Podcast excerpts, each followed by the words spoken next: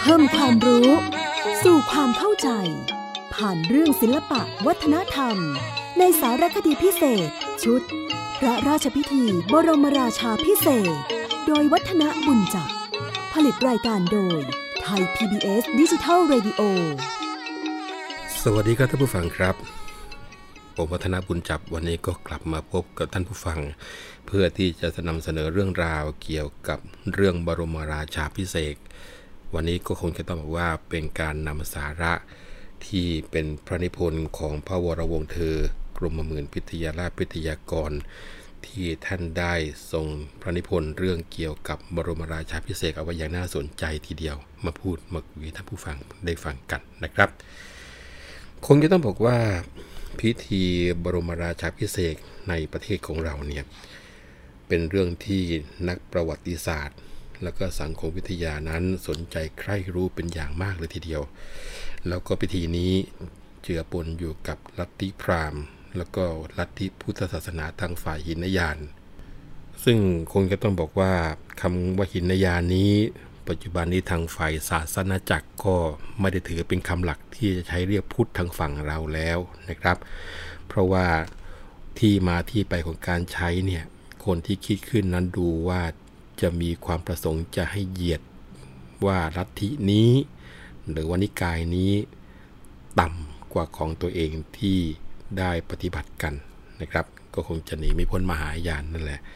เพราะว่าคำว่าหินยาน ซึ่งสะกดด้วยหอหีบสระอินอหนู ยอยักษ์สระอานอหนู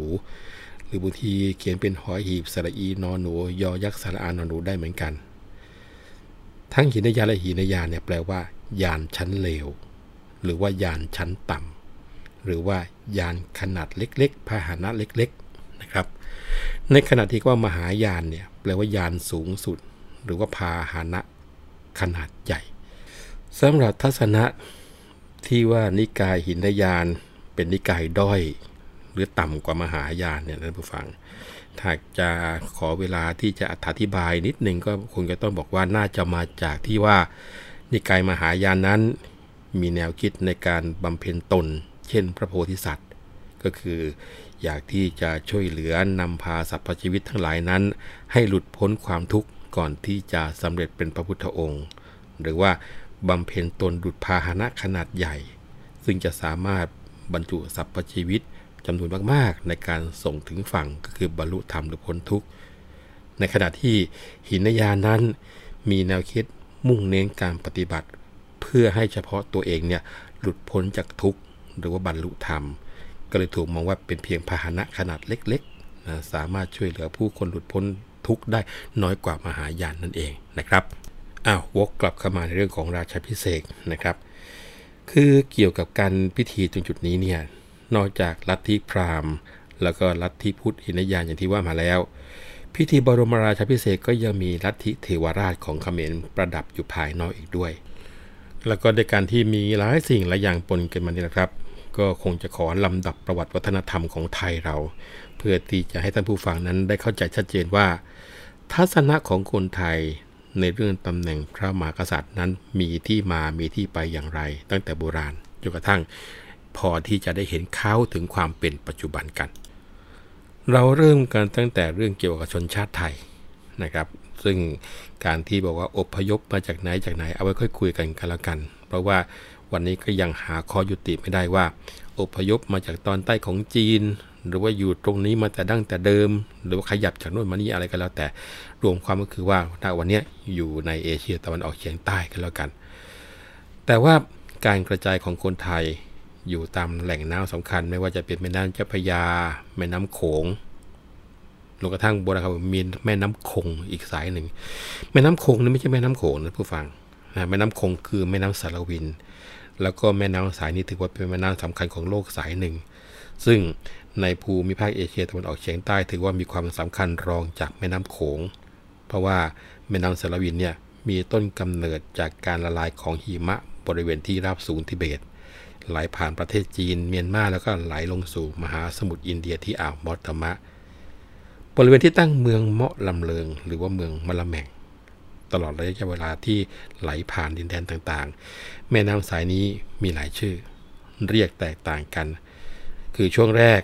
แม่น้ำที่ไหลผ่านบนทุนยูนานประเทศจีนจะถูกเรียกว่าหนูเกียง พอไหลผ่านประเทศเมียนมาชาวไตจะเรียกว่าน้ำคง เช่นเดียวกับชนชาติพื้นเมืองอื่นในล้านนาพวกลวไตลองไตลือนะครับพวกนี้เรียกว่าน้ำคงหมดแหละพอมาใกล้ๆที่จะออกปากแม่น้ำนะครับพม่าจะเรียกกันว่าตาลวิน ซึ่ง ภาษาอังกฤษมาเรียกเพี้ยนเป็นสารวินอย่างที่เราเรียกขานกันคราวนี้บรรดาชนชาติไทยเราเนี่ยตั้งแต่โบราณโบราณ ก็เข้าใจกันว่าเป็นคนชนิดที่นับถือผี พวกไทยน้อยที่ลงมาทางลุ่มน้ำเจ้าพยาก็มาพบกับพวกมอญแห่งอาณาจักรทวาราวดี เมื่อประมาณพุทธศตวรรษที่ 16 พวกมอญเนี่ยเป็นชาติที่สืบเชื้อสายมาแต่จากพวกชาวอินเดีย ที่มีชื่อว่าตะเลิงคณะ ซึ่งอยู่ในอ่าวเบงกอลฝั่งตะวันตกตอนบน แล้วก็ข้ามปากอ่าวนั้นมาตั้งถิ่นฐานบ้านเรือนอยู่ทางตะวันออก เหตุฉะนั้นก็เลยจึงได้เรียกตัวเองว่า ชาติตะเลงนะพวกมอญเชื้อตะเลงเนี่ยได้มาตั้งประเทศทวารวดีขึ้นในแถบลุ่มแม่น้ำเจ้าพระยา แล้วก็ถือกันว่าเป็นยุคที่มีวัฒนธรรมสูง โดยอาศัยศาสนาพุทธหินยานเนี่ยเป็นหลัก วัฒนธรรมของทวารวดีในท่านผู้ฟังครับ ได้มาเป็นต้นต่อของวัฒนธรรมของพวกไทยน้อยที่ลงมาทางเจ้าพระยา นอกจากพุทธศาสนาแล้ว เราก็ยังได้คำพีพระธรรมศาสตร์ แบบแผนกฎหมายของเขามาใช้ด้วย คราวนี้เพื่อที่จะสนับสนุนข้อความตรงที่พูดมานี้นะก็คงจะขอยกคาถาเบื้องต้นของพระธรรมศาสตร์ ที่บอกไว้ว่า ภาสิตังมนุษย์สาเรณะ มูลภาษายะอาทิโต ปรัมปราพตังพานิ รามเยสุปฏิติตัง รามยัสสะจะภาษายะ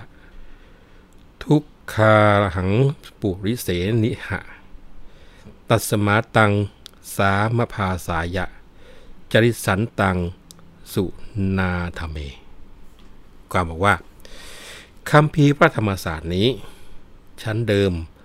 พระมนุษย์สาวาราจารย์ได้กล่าวไว้ด้วยภาษาเดิม ครั้นแล้วได้มาปฏิสถานแต่สมัยปรัมปราในดินแดนของพวกรามัน แต่ในบัดนี้เป็นสิ่งยากที่อมาตจะเข้าใจได้ ฉะนั้นจึงได้แปลออกจากภาษารามันเป็นภาษาสยาม นี่ในความเป็นอย่างนั้นนะครับ ส่วนพวกมอญของทวารวดีเนี่ย หมดไปจากลุ่มแม่น้ำเจ้าพระยา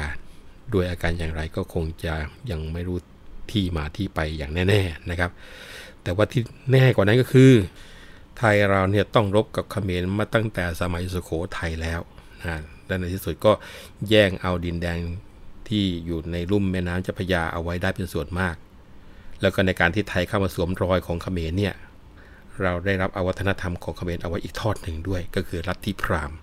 แล้วก็ลัทธิพุทธศาสนามหายานรวมทั้งลัทธิเทวราช แต่วัฒนธรรมเขมรก็มาได้ฝังลงไปในนิสัยไทยแน่นแฟ้นเหมือนกับวัฒนธรรมแบบมอญก็รวมความว่าไทยเราเนี่ยนำวัฒนธรรมเดิมของเรา ซึ่งน่าจะมีเรียกว่ากระเดียดกระเดียดจีนส่วนใต้ แล้วก็มาผสมกับวัฒนธรรมมอญอย่างสนิทสนม แล้วก็รับวัฒนธรรมของขอมเอาไว้อย่างเพลินๆเข้ามาประกอบกันไป คราวนี้ทัศนะของคนไทยเรา กับตำแหน่งของพระมหากษัตริย์ คุณก็ต้องบอกว่า ชาติไทยเราเนี่ย มีวัฒนธรรมเดิมมาแต่จีนส่วนหนึ่ง ในวัฒนธรรมเดิมเนี่ยหน้าที่ของพระมหากษัตริย์นั้นเป็นเหมือนกับพ่อเมือง คือเป็นผู้นำออกรบพุ่งในเวลามีศึก เป็นพ่อผู้ปกครอง เป็นตุลาการของรัษฎรในเวลาสงบศึก ดังนั้น พระมหากษัตริย์ก็ทรงคุ้มครองรัษฎรอย่างสนิทสนม ก็เลยปรากฏว่ามีข้อความอย่างชัดเจนบอกว่า ในปากประตูมีกระดิ่งอันหนึ่ง แขวนไว้หั่น แขวนไว้ทำไมครับ ก็คือเป็นธรรมเนียมที่รัษฎรมีสิทธิ์ที่จะร้องทุกข์โดยตรงถึงพระมหากษัตริย์ และก็ยังคงมีตลอดมาจนถึงพุทธศักราช 2475 โดยการที่มีการแปรรูปไปบ้างเล็กน้อย คือแทนที่จะมีการเอากระดิ่งไปแขวนเอาไว้ ในชั้นหลังก็มีตำรวจหลวงคอยยืนอยู่ที่หน้าพระบรมมหาราชวังเพื่อที่จะรับคำร้องทุกข์สุดแต่ว่าใครจะมาถวาย แล้วการที่พระมหากษัตริย์ทรงรับผิดชอบมากมายอย่างเนี้ยก็ย่อมที่จะเป็นเหตุให้คนรักใคร่นับถือ แต่ถ้ามีอุปัตวเหตุน้อยใหญ่ เพียงแต่ว่าท่านไม่ได้ผลดีรัษฎรก็พลอยโทษท่านไปด้วย ระเบียบพ่อเมืองดังที่เล่าให้ท่านผู้ฟังฟังไปเนี่ย เมื่อเดลวัฒนธรรมมอญแห่งคัมภีร์พระธรรมศาสตร์มาเจือปน ก็เข้ากันได้สนิทสนมดี คราวนี้เมื่อไทยมาเกี่ยวกับเขมรแล้ว ฐานะของพระมหากษัตริย์ก็แปรรูปไปบ้างก็คือ รับเอาขนบธรรมเนียมของลัทธิเทวราชของเขมรมาใช้ ก็จะมีพิธีใหญ่ๆ เช่น พิธีบรมราชาพิเศษแล้วก็มฤตกพิธี ในพิธีบรมราชาพิเศษนะครับ พรางก็จะมีการสาธยายมนต์อัญเชิญพระเป็นเจ้าให้ลงมาสู่องค์พระมหากษัตริย์ แล้วก็ใช้คำพูดแก่พระองค์ ดุดว่าพูดกับพระอิศวรผู้เป็นเจ้า แล้วคำสั่งของพระองค์ก็จะเรียกกันว่า องค์การก็คือคำสั่งของพระเป็นเจ้าทั้งสามแล้วก็มีการถวายเรียกกันว่าสังวานทุรัมซึ่งพราหมณ์ในอินเดียถือว่าเป็นเครื่องหมายอันที่บ่งบอกเฉพาะถึงพระอิศวร แล้วก็ในจำพวกพระแสงราชาวุธทั้ง 8 ก็มีพระแสงตรีของพระอิศวร แล้วก็พระแสงจักรของพระนารายณ์อีกทั้งในพระบรมนามาพิไทยเต็ม ก็มักจะมีสำนวนที่บ่งบอกว่าเป็นทิพยเทพาวตารก็คือหมายความว่าเป็นอวตารของพระเป็นเจ้าบนสวรรค์ ซึ่งถ้าเราดูให้ดีนะครับลัทธิเทวราชของเขมรนั้นก็อยู่แค่กรอบข้างนอก เพราะว่าพอมองซึ้งลงไปถึงจิตใจของคนไทยแล้ว ไม่มีใครเชื่อเป็นจริงเป็นจังว่าสังวานทุรัมหรือว่าพวกบรรดาเทพอาวุธก็ดีนั้น ไม่ได้ทำให้พระมหากษัตริย์ของเรากลายเป็นพระอิศวรไปเลย เรารู้สึกแต่เพียงว่าเรื่องเหล่านี้เป็นเครื่องประกอบพระราชอิสริยยศเท่านั้นนะครับเอาละครับวันนี้เวลาของรายการเราหมดลงแล้ว ผมวัฒนบุญจับคอลาไปก่อนนะครับรับพบกันใหม่ครั้งหน้า วันนี้ สวัสดีครับ ติดตามรับฟังรายการย้อนหลังได้ที่เว็บไซต์และแอปพลิเคชันไทย PBS Radio ไทย PBS ดิจิทัล Radio วิทยุข่าวสารสาระ เพื่อสาธารณะและสังคม